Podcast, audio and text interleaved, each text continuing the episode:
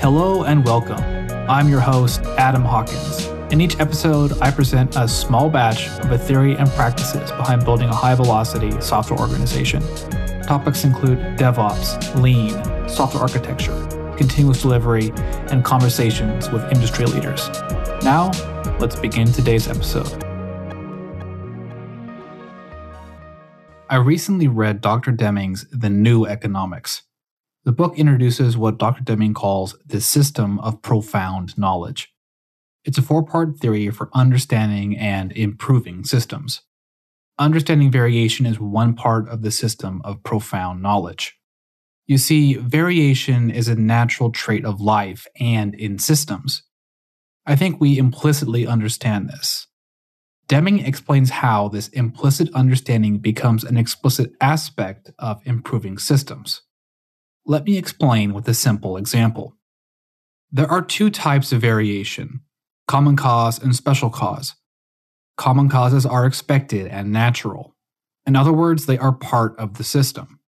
Consider your drive to the grocery store. You know that you'll hit some red lights and green lights. Some days you may get lucky with the lights and never have to make a stop.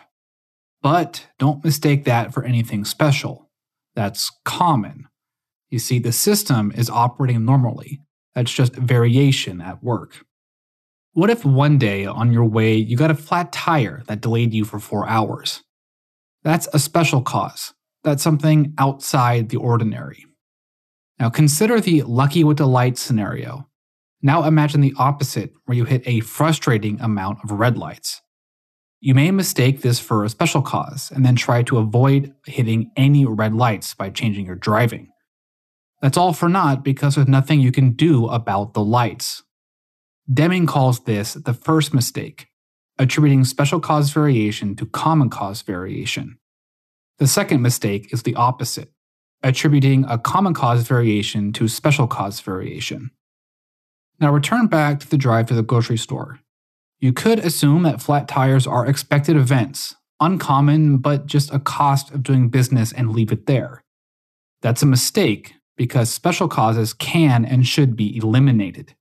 You could eliminate or at best drastically reduce the possibility of a flat tire by conducting routine vehicle maintenance. These mistakes and examples demonstrate how to approach special and common cause variation. Special causes should be investigated, mitigated, and at best eliminated.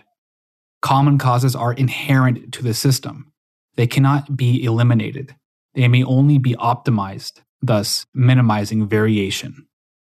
So, why is this important to software delivery?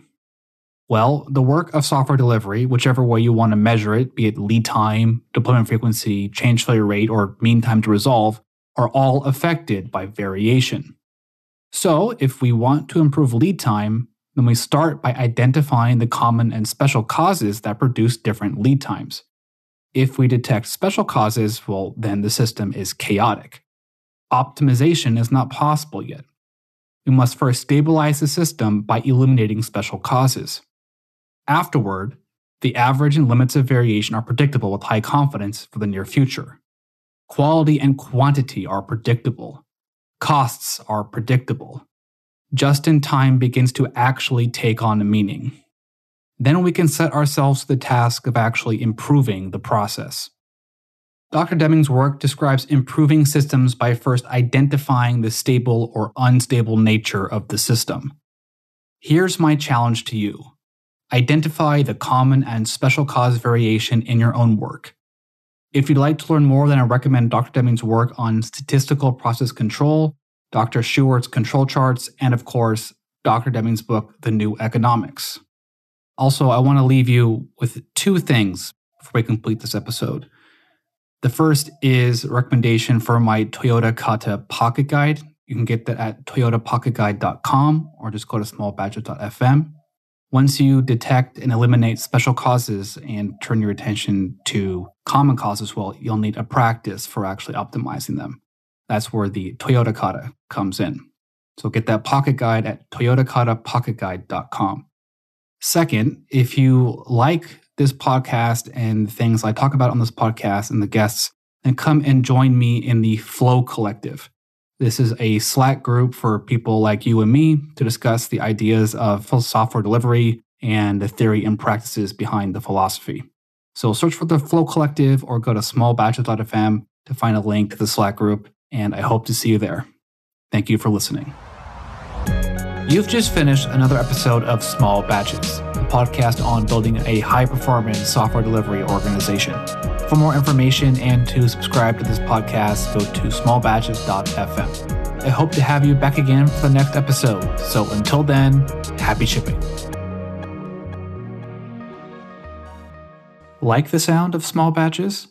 This episode was produced by Podsworth Media. That's podsworth.com.